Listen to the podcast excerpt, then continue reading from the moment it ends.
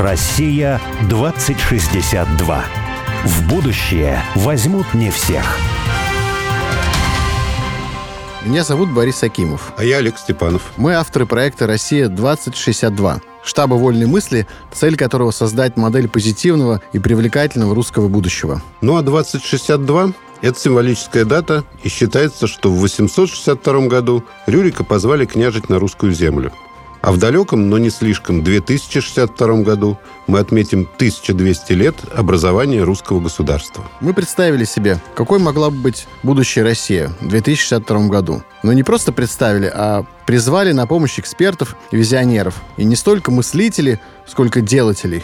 И мы уверены, что будущее видят не футурологи, рассуждающие о роботах и беспилотниках, а те, кто уже здесь и сейчас создают страну будущего. «Россия-2062» — это позитивное русское будущее, которое наши герои прямо сейчас строят для своих близких и друзей, для всех жителей страны, для всех нас. Каждый раз мы зовем в студию «Радио Спутник» героя, который, не дожидаясь 2062 года, действует уже здесь и сейчас и делает то, что кажется нелогичным и даже сумасшедшим, потому что часто будущее не очевидно и являет нам много невероятного. Современное общество совершенно спокойно и даже с пониманием и одобрением относится к восточным практикам миросозерцания, миропонимания. Успешные офисные работники, жители интернациональных мегаполисов медитируют и любят говорить о жизни в моменте. Я лично уверен, что это напрямую связано с тем, что человек, как живой организм, как существо физическое, духовное, он не может находиться в постоянной и на самом деле бессмысленной гонке за псевдоуспехом. Да и вся эта современная, в кавычках, осознанность связывается с какими-то внешними атрибутами и носит при этом совершенно потребительский характер.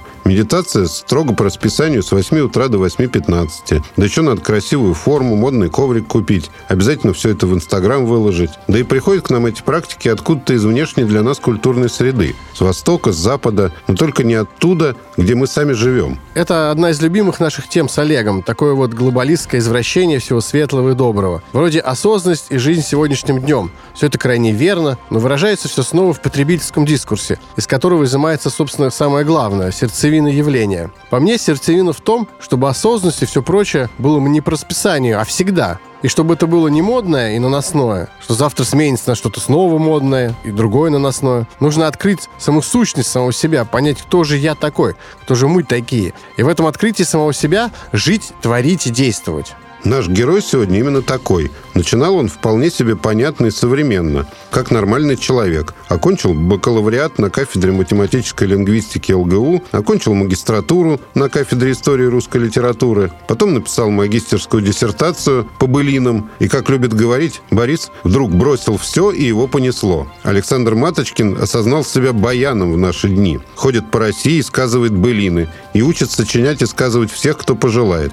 Стал человеком, который живет так, как сейчас точно не принято жить. Александр сочиняет былины и сказки, но это не просто какое-то литературное творчество. Это именно иная жизнь. Жизнь современного и при этом очень традиционного русского поэта и даже трубадура. Человека, моментально осмысливающего реальность и в моменте выдающего былины и сказания на тему осмысленного. В нашем проекте «Россия-2062» мы хотим говорить о культуре как о повседневной практике бытования, о культуре, которая определяет каждый момент и все стороны нашей жизни. Такая культура становится антитезой культуры потребления. И вот Александр Маточкин – это пример радикального воплощения такой практики. Жизнь и культура для него неразделимы.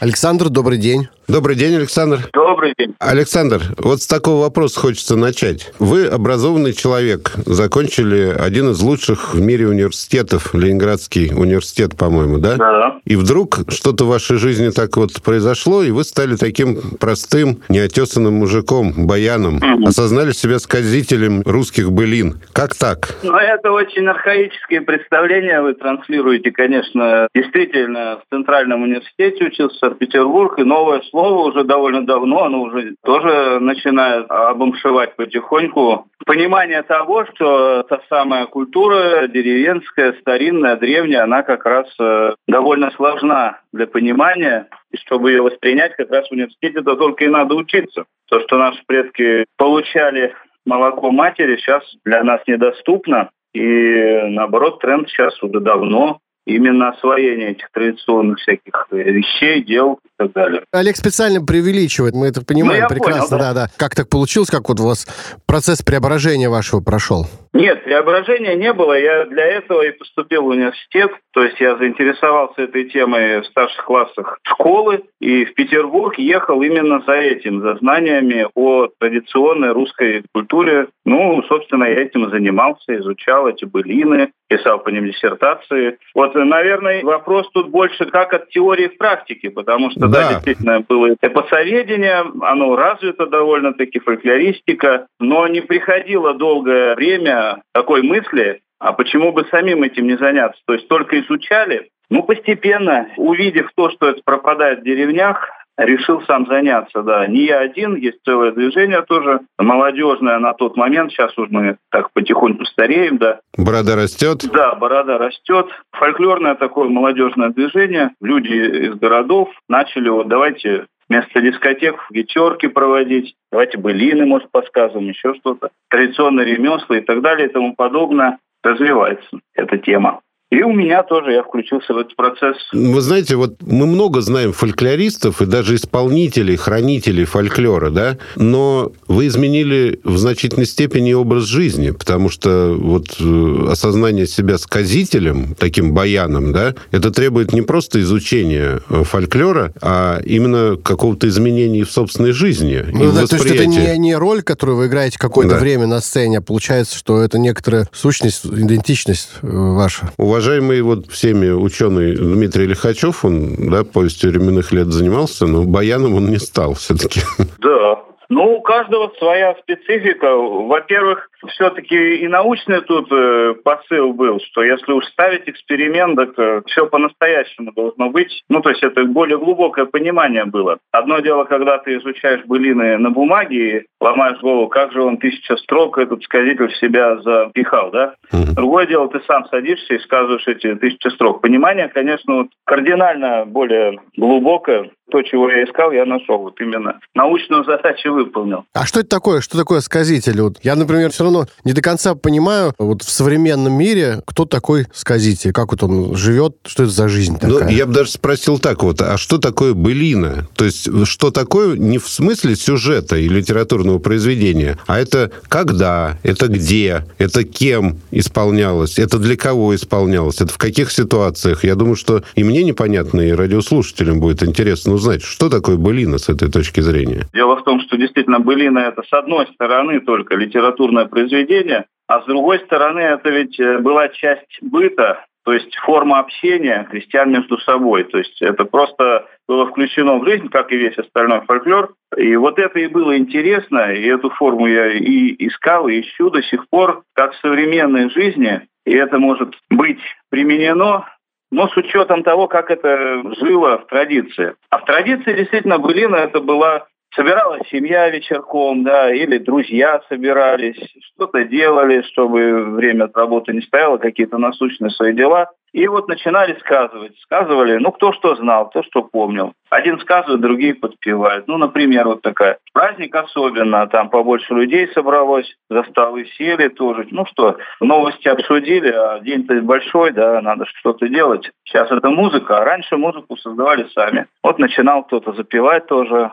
Кто-то подхватывал. В основном это родня, конечно, сидела. Это был экспромт или что это? Или это было заранее подготовлено? Подготовленная импровизация это была. То есть был особый канонический язык, на который сказитель переходит, когда уже начинает сказывать былину. То есть я могу былину рассказать и простым языком, вот как сейчас с вами, да? Но когда в обрядовой ситуации, то есть собрание людей, да, когда собирают послушать былину, вот тогда ты переходишь на этот язык. Раньше им владел, в принципе, любой в крестьянской среде. Сейчас вот это уже стала профессия сказитель, профессия 21 века. Раньше это все-таки любой мог худо-бедно владел этим языком. Теперь уже вот да, надо кому-то вести. Но люди все равно отвлекаются, подпевают кто-то. Я так понимаю, что это похоже немножко на импровизацию, скорее, какую-то джазовую, может быть, да, когда есть что-то, каноническая тема какая-то, но вот в этом инварианте у каждого есть возможность сделать свой вариант, и в этом, собственно, класс. Ну да, да. Можно много примеров таких. Я обычно и иконы привожу, да, то есть у нас есть единый извод, да, там, Казанская Богородица, но Если выстроить, вот, какие иконы у нас есть, то есть там столько вариантов будет в одной и той же форме, да, и цвета разные, и подачи, там, и все, и манера даже, если там искусствоведы разбираются в этих тонкостях, да, хотя одно и то же произведение, да, в общем-то. А скажите, а медитативную подоплеку это имеет? Ну, конечно, успокоительную это имеет, конечно. Многие засыпают, ну, многие, не многие, но бывают такие случаи. То есть кто так успокаивается, релаксируют люди, бывает. А нельзя это, с другой стороны, сравнить с практикой таких, может, вам покажется радикальным сравнением, таких хип-хоп баттлов, да, когда вот один читает, другой подхватывает, дальше тоже читает, третий читает, то есть такая читка идет, и вот они тоже в каком-то смысле, они идут по шаблону, с другой стороны импровизируют, но с третьей это какая-то ритмика, она тоже медитативный эффект имеет. Ну да, но единственное, что баттл там все-таки противостояние, а здесь наоборот такое все-таки созидание совместное, да, симфония. Один ведет, другие подхватывают, симфония, да, тут немножко другое, да. Собственно, крестьяне, они в обычных работах, да, вот вместе действовали. И в песне, в отдыхе, в досуге тоже общались вот подобным образом. А я все-таки бы еще раз спросил, что такое сказитель современный? То есть вот как прямо вот ваша жизнь устроена? Вас спрашивают, вы кто? Я сказитель. Ой, а что это? И вот вы как-то кратко, если ответить, что сказать? В сегодняшнем мире это очень многое, да, нужно многофункциональным быть. Это вот и просветитель, как сейчас я в этой роли, да, то есть просто рассказать про былину, показать, может, и так далее. С другой стороны, работа с текстами, оживление вот древних текстов, которые стоят на полке, никому не мешают, грубо говоря, ни тепло, ни холодно. А тут человек пришел, запел. То есть это, конечно, изменяет жизнь. Люди на это реагируют. Кто-то что-то вспоминает, кто-то по-разному реагирует, так скажем. А где вы это делаете? То есть вот вы начинаете их петь где? Везде, куда позовут. Вот сейчас могу здесь хоть запеть. Зовут всюду. И разные аудитории. Естественно, образовательные учреждения, это там школы, ну, те, кто профильные, да. Если вы занимаетесь институтом русского языка, да, то понятно, что вам интересно послушать, прикоснуться к архаической такой вот стадии, да. Вот, а иногда просто какие-то молодежные клубы, там, дома культуры. А вот интересно, откуда самоумение вот у вас? Ведь кажется, что это давно исчезло, да. Как можно понять, а как сказывали? Вот, потому что тексты остались, а вот как это сказано? Нет же пластинки, чтобы включить. Да, да. Есть. Были и пластинки, и аудиозаписи. У нас с конца XIX века, как только появилась аудиозапись, люди ценили очень сказителей, наряду с, там, с оперными певцами, там, Шаляпиным, вот писали тоже сказители. Есть даже такие архаические записи ведущих сказителей. Вот. Ну, а потом 50-е, 60-е, 70-е годы уже была магнитофонная запись. Так что записей довольно много, единственное, они плохого качества. И вот обыватель их никогда не сможет послушать. А если послушает, вряд ли что-то поймет в этих записях. Но они низкого качества, да. Поэтому вот надо оживлять их тоже, вносить в жизнь. Но напевы можно перенять, конечно, и саму манеру, и все от и до. То есть источниковая база у нас хорошая. Удалось застать живых сказителей? Ну, кое-какие там есть.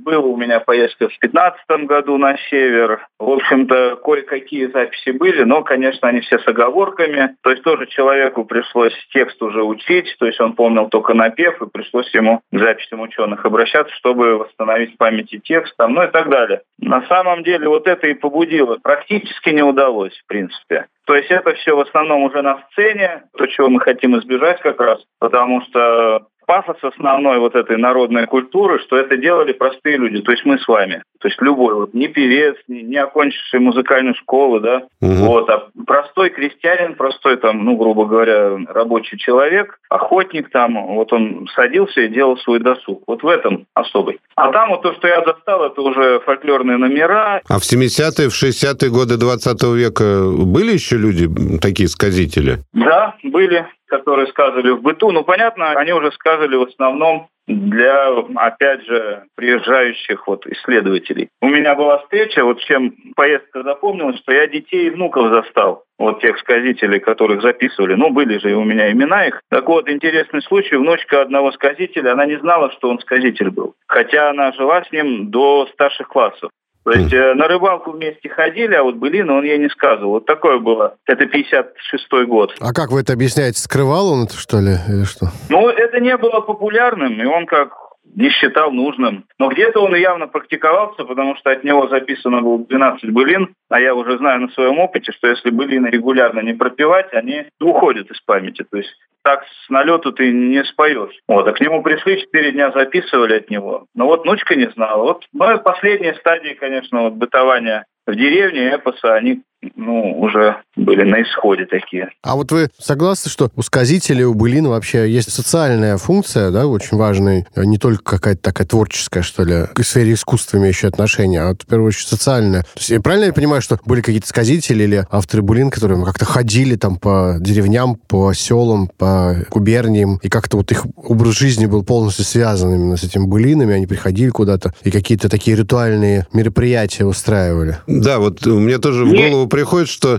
сказитель — это такой человек, вот как шаман. Он себя в какой-то момент осознает, какой-то голос свыше, да, призвание какое-то такое, быть сказителем, хранителем народного эпоса. Нет? Это да. Единственное, вот акцент на таком передвижничестве такого особо не было. То есть это было все-таки стационарное, действительно, в семье кто-то досказывал что-то такое. Не обязательно былины, былины — это север в основном, но кто-то песни знал. Ну вот старину, так скажем, одним словом, да, кто мог вот что-то из старины спеть и интересно рассказать. Какого-то передвижничества такого не было особо. В русской традиции не затронуто. Ощущал, конечно, если человек чувствовал любовь к этим сказаниям, такое было. Этим объясняется сохранность текстов. То есть они к ним относились как к священному такому преданию. Старые сказители: «Не нами придумано, не нам тут что-то менять». Такой вот был девиз, когда спросили вот у сказителя, можно ли что-то поменять. То есть он, конечно, так еще старики сказывали. Но и отчасти вот эта линия есть у них, да, у сказителей, что они вот продолжают, вот такая ходячая память. Вот у нас передача про будущее, и мы, в общем, вас пригласили, чтобы вы нам рассказали, как вот русские люди в 2062 году будут сказывать былины или слушать. Возможно вообще возвращение в какой-то форме, да, в нашу жизнь такого сказительства? Как это возможно? В моем случае это уже осуществилось, да, и я думаю, в 62-м году я буду сказывать так же, как в 22-м, то есть ничего не поменяется. Моя позиция такая, что есть какие-то основополагающие вещи в культуре, в цивилизации вообще в целом, такие как общение людей между собой, да, язык, музицирование совместное, да, вот это напевное слово. И такие базовые вещи, которые были в каменном веке и будут, не знаю, в межпланетных танцах где-то в будущем применяться. Потому что от этого никуда не уйти, пока человек остается человеком. Поэтому, конечно, будут сказывать. Единственное, насколько это широко будет, пока это вот какие-то собрания людей по интересам, да, то есть это бытует наряду со многими другими такими именно досуговыми формами. Конечно, будут сказывать, я думаю, да. А я вот не понимаю, в чем разница между сказкой и былиной. Могу показать. А можем мы вместе как-то попробовать сочинить? Давайте попробуем. Мастер-класс небольшой, 2-минутный мастер-класс. Значит, во-первых, былина — это стихи. То есть если сказку я просто рассказываю, жил-был, да пошел, да увидел и так далее, то здесь нужно говорить то же самое, но стихами. Вот стихи — это повторы. То есть, если есть одна строчка, делай вторую. Это параллелизм, на нем основана вся былина. То есть, если сказал про быстрые реки, то обязательно вспомни во второй строчке, например, про темные лесы или про горы. Если сказал раздолье широкое, во второй строчке развей, там, широкое да славное, там, и так далее. Значит, по 2 строчки. И потом тебе нужна тема какая-то. Допустим, давайте возьмем, вот у нас картина даже есть, «Богатырский скок», да? Богатый садится на коня и летит. Как сказитель должен это рассказывать? А должен он рассказывать, как все предки его рассказывали. И для этого созданы специальные формулы. Да, еще нужно знать, что нельзя сказать вот просто какое-то слово. Нужно знать формулу. Не просто небо, а небо там синее. Не просто поле, а поле... широкое, раздольное. Или чистое, да. Не просто солнце, а солнце... ясное. Красное. Ясное нельзя. Красное. Вот красное уже, да. То есть надо еще знать... Я знал. Все вот эти речения, которые, в принципе... у нас они есть на подсознательном. Все сказки все-таки худо-бедно читали, песни слышали. Например, вот как «Богатырский скок» описать. Сначала там. Его вот сравнивают, например, с птицей. Отрицательный параллелизм. Это все наши, да, термины такие старинные. Не сокол тут пролетывал, правильно, а вторая строчка придумайте, попробуйте. Какую-нибудь еще птицу, и надо вот именно структуру соблюсти. Не есен сокол пролетывал, вторая строка будет. А ворон черный пропархивал. Во, не пропархивал. Ну, например, да, для начала экспозиция, значит, по чистому полю, по широкому, по тому ли раздолью. Придумайте какое-нибудь слово. По тому ли раздолью глубокому. Ну, я вас загнал, да, в угол. На самом деле тоже усказители бывают, когда нету уже эпитета, да. Ну, все, значит, ты неправильно построил фразу. Начинай сначала. По славному раздолью. А прерваться нельзя сказителю. Его же слушают, он тишину не должен сделать. Побьют. Ну, вот, ну, побьют, не побьют, но дискомфорт ты создашь. Не позовут больше. Поэтому вот надо по ходу. Так, что мы еще забыли? Ну, богатырь, это понятно, сильный, могучий. Конь у нас добрый, вороной, может быть. Что там еще должно быть, допустим... Что у коня есть? Там все логично в этих текстах. Сбруя. Сбруя, да. Но обычно вот в этом уздечка. Говорят про... Ноздри. Уздечка. Хвост. Ноздри, да. Вот, хвост и грива, да, есть выражение. Копыта. И вот, значит, такую строчку ставим красивую. Значит, грива по ветру расстилается, а хвост трубой завивается. Ну, вот не могли знать, но вот во многих былинах такое есть. Ну и теперь нужна часть, что сказку мы рассказываем, а былину поем. Поэтому простейший напев, давайте я вам дам, вот печорский напев. Ну, первые две строчки, да, там.